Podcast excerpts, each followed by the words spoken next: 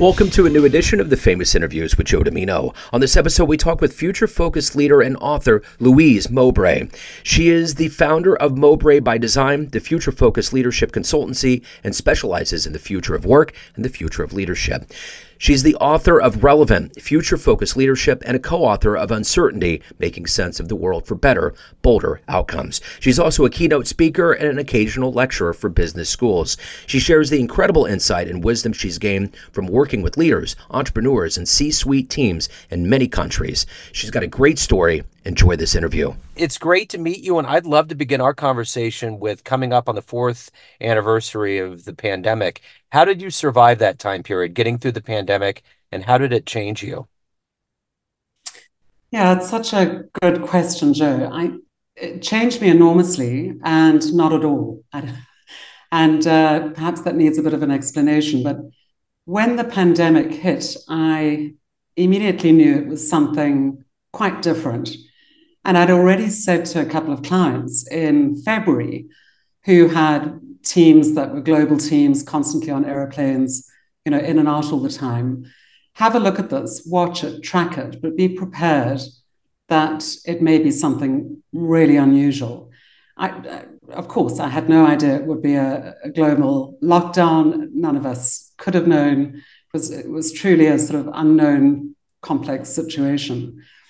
And I think people do three things at a time of deep complexity.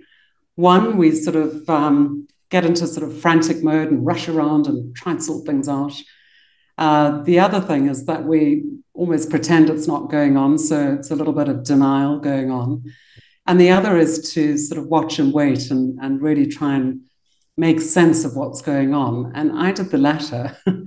and I can remember sitting on my sofa, resorting to my drug of choice, which is Haagen-Dazs uh, salted caramel ice cream. Yeah. And sitting there and just thinking, this thing will start revealing itself soon. And of course, when it did, I immediately thought, well, there have got to be people who are doing stuff around the world amongst my contacts, my ex clients and clients that could be helpful to other people. I mean, we really were dealing with something that was completely unknown. We'd never experienced anything like this before. Uh, so I got busy and I started doing a series of interviews with um, people from across the sectors in different places in the world and how they were actually coping and what they were doing, really looking for some nuggets that could help other people to uh, learn something and perhaps apply them, you know, in their own businesses, in their own careers and, and lives. So I kind of waited a little bit and then got got busy with that. And I, I guess apart from that, probably the trickiest thing was that the, the public speaking side of my business died, the keynotes, the getting on planes, going places, and that part of my business oils the rest of my life you know. Yeah. it brings in my you know coaching clients the working with c-suite teams all of that. It, it's just a lovely organic type of business. And um, that just died. And I, I, love hindsight. It's probably the most um, generous of things that we could po- possibly do is to look back because we find reason and when I look back, it was the very thing that prompted me to uh, take a course in complexity, some missing pieces of my jigsaw puzzle, um, put together a masterclass around future focused leadership, and write a book. So it was a catalyst for a whole bunch of other things that needed a fresh new way of looking at the world. And uh, it did exactly that. It wasn't always fun. It wasn't always easy. I'm not pretending for a minute it was any of that. But gosh, it was rich. And uh, I learned so much. Yeah, it's interesting. My only thing I was really doing at the time was jazz radio, and I branched out since then. And I really ramped up my interviews. And I found that there was a level of not feeling so alone. I think it brought comfort to everybody involved. And I just think overall, it was that time period was so unique. I mean, did you find that doing interviews during that time was a real time capsule of what we were living through? And maybe in its own way, it was cathartic? Hugely. I mean, so I'm a great believer that I need to understand something. I need to get it to give it. And um, through the process of doing those interviews, I was basically gathering data, gathering information about how people were coping, the unusual things that they were doing to reach their markets, to revive their businesses. Of course, um, this idea of pivoting was sort of front of everybody's mind. How do we take what we've got and fashion it into something else? So I learned so much through every one of those um, interviews. And of course, the byproduct is it helped my community. It helped you know the people that I know in business to extract something from it. I also started um, something a little bit unusual, I guess, a time to pivot series, which was open to the public. Um, it was a logistical nightmare on uh, Zoom.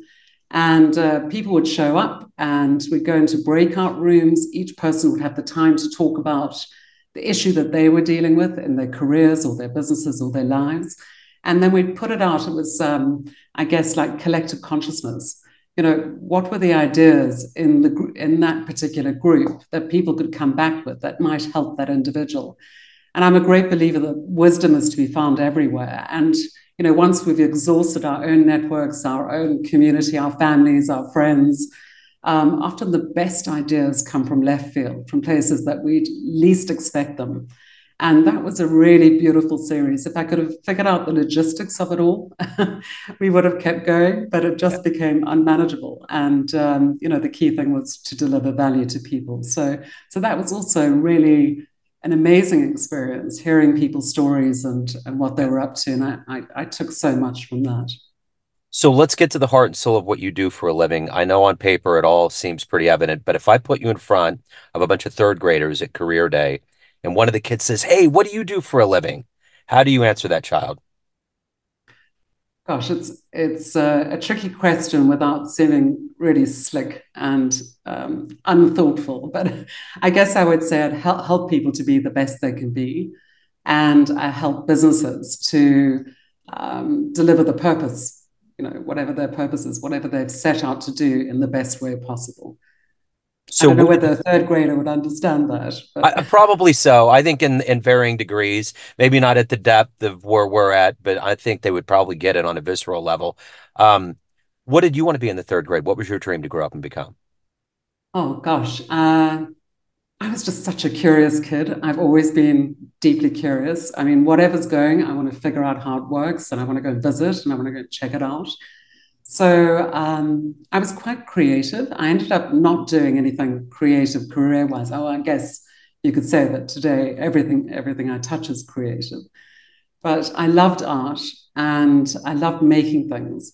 And I've often thought at some point um, I'd love my own studio or even workshop, you know, to, to actually make physical things. Um, and I actually picked up a paintbrush 17 years later, once I'd finished school, and painted ferociously for about a year and uh, sold quite a lot of it. So it's still there, that sort of desire to, to express it, um, you know, in, in different forms.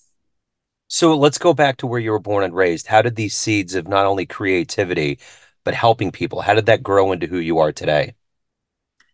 Well, I my parents are from the UK, pretty much my whole heritage, and I guess my parents were kind of adventurous because they took my father took us a secondment to Cape Town for a couple of years. He was a, a finance guy.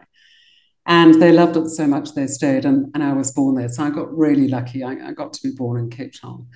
And I grew up in South Africa, which was just an incredible childhood, very free, very, um, I guess everybody my age would look back at their childhoods and say how free it was, you know, running around like a hooligan on a bicycle or a horse or, you know, barefoot and uh, all of that kind of stuff.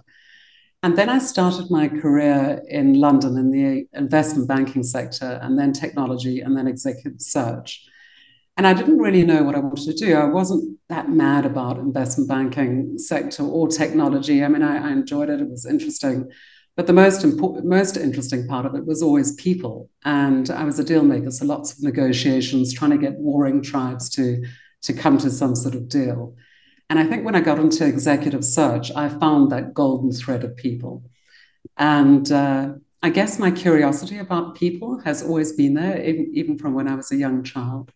You know, what makes people tick? What makes me tick? What makes you tick? You know, what's the best way of, you know, finding a way forward? How can we collaborate to make stuff work? So that was always there. And then in executive search, I think that was just simply ignited. I could, I met so many thousands of people who had done the right thing, they joined the right company with the right name on the door, and had progressed through their organizations. They got an MBA at the right school or you know degree or whatever it was, and yet they were deeply, deeply unhappy. There was something missing. And of course, in executive search, I was working on retainers. I didn't have a lot of time for you know working around the coaching side of things, but I recognized very quickly that these amazing, talented, extraordinary human beings just weren't actually going to realize, you know, their full potential as who they were as people and as business people, as you know, husbands and wives and you know, brothers and sisters and all of that type of thing. So that really that got it going for me. And I'm I'm really grateful for that time in my life. So who's been a hero for you in your life? Every single client I've ever worked with. Uh, the courage that we need to grow is extraordinary. And I guess when you're constantly working with people who are I don't know, getting through terror barriers and taking, you know, the chance to to do something a little different and, and the outcomes are so impactful. Uh, every single one of them, you know, are my heroes. And it, it's what, what I wake up and do every day.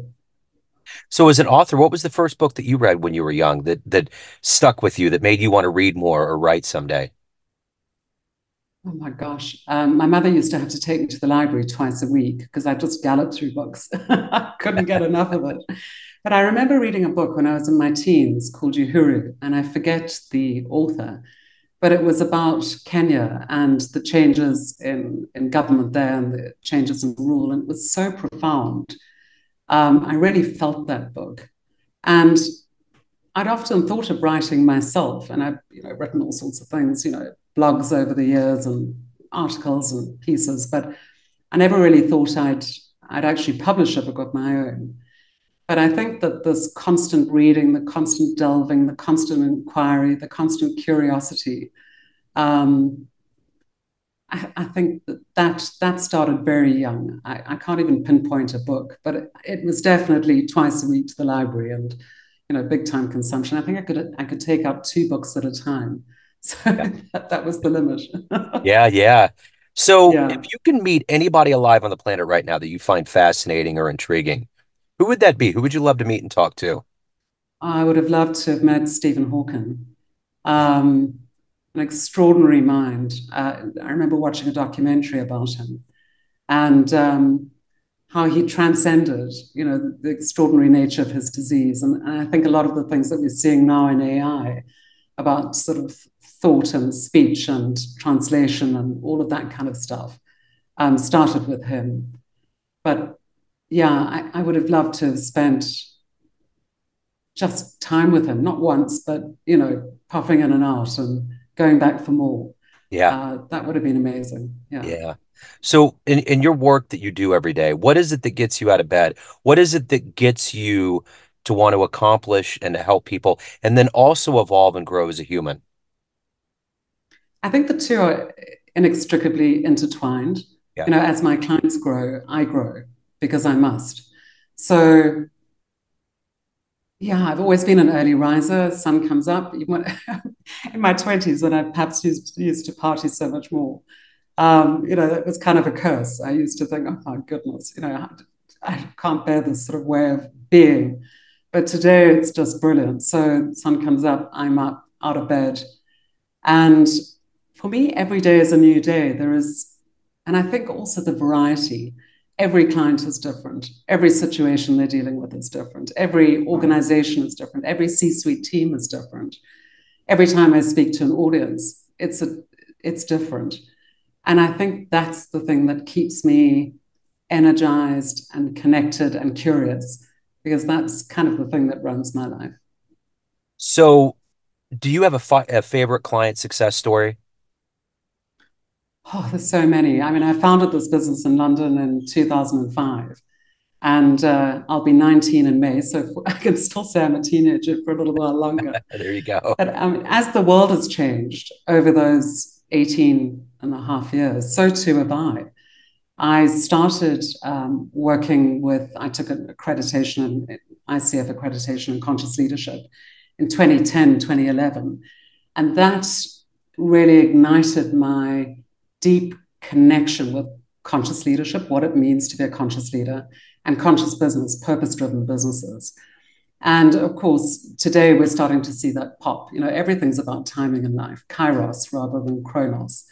And at the time, it was, oh, that's lovely, but you know, what's in it for me, kind of thing. Um, and then I got really curious. I was invited to go and take a futures and foresight course, uh, really about thinking about the, the future in multiple planes and in 2017. So of course that you know supercharged that sort of thinking, and I recognized instantly that people needed it. The organizations definitely needed it. Leaders definitely needed it. The world was changing, and then a complexity course and some behavioral science stuff, and so I think that this constant evolution is something, and of course the types of clients that I attract are the types types of people who want to grow um, in this kind of way. So you know, probably not that massively attractive to somebody who just wants to get their boss's job. You know? Yeah. But somebody, I always think that I'm, I'm probably the coach and the facilitator and the speaker for the, the thinking person's um, career. You know, yeah. that makes sense. Yeah, totally. So, of all of these things that you've accomplished and done and overcome in your life, what are you ultimately the proudest of?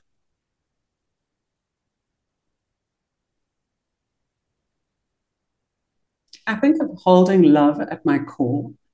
Uh, whatever I do, I do it with a deep, deep care and kindness. I mean, it doesn't mean that I always have great things to say to people. You know, often I'll say to them, "You're not going to like this," um, but there is a deep compassion and love and care at the core of every single thing that I do. And sometimes that's difficult to hold on to in business. Um, you know, there are all sorts of pressures, all sorts of things going on. But without that, I think it's it feels very shallow and meaningless for me personally. So I would say that that is at the core of what I do. And I'm glad that I've been able to to nurture that. So let's say we get to the end of this call and a time machine pulls up in front of your house and you can go back in time and see one event in human history with your own eyes. What would you love to have witnessed? The Big Bang. Yeah. I would love to be the Hubble uh, telescope right now, personally. Yeah. yeah. I mean, I think that what we're discovering about the universe is quite extraordinary. I mean, yeah. our idea of who we are and how important we are and this little blob floating around. Oh, or maybe an, I mean, to be an astronaut, I think yeah. I want to go to space before I die. Yeah. For sure. Yeah. yeah. I want to see the Earth from outer space. That would be cool. So yeah. everyone out there has a perception of you, family, friends, clients, colleagues, your readers, but you ultimately live your life. What's your perception of you? Who do you think you are? Oh goodness, that's a really interesting question. this is therapy hour. therapy hour. I love that. Um, yeah, deeply compassionate, deeply curious, um, optimistic. I'm also very pragmatic and down to earth.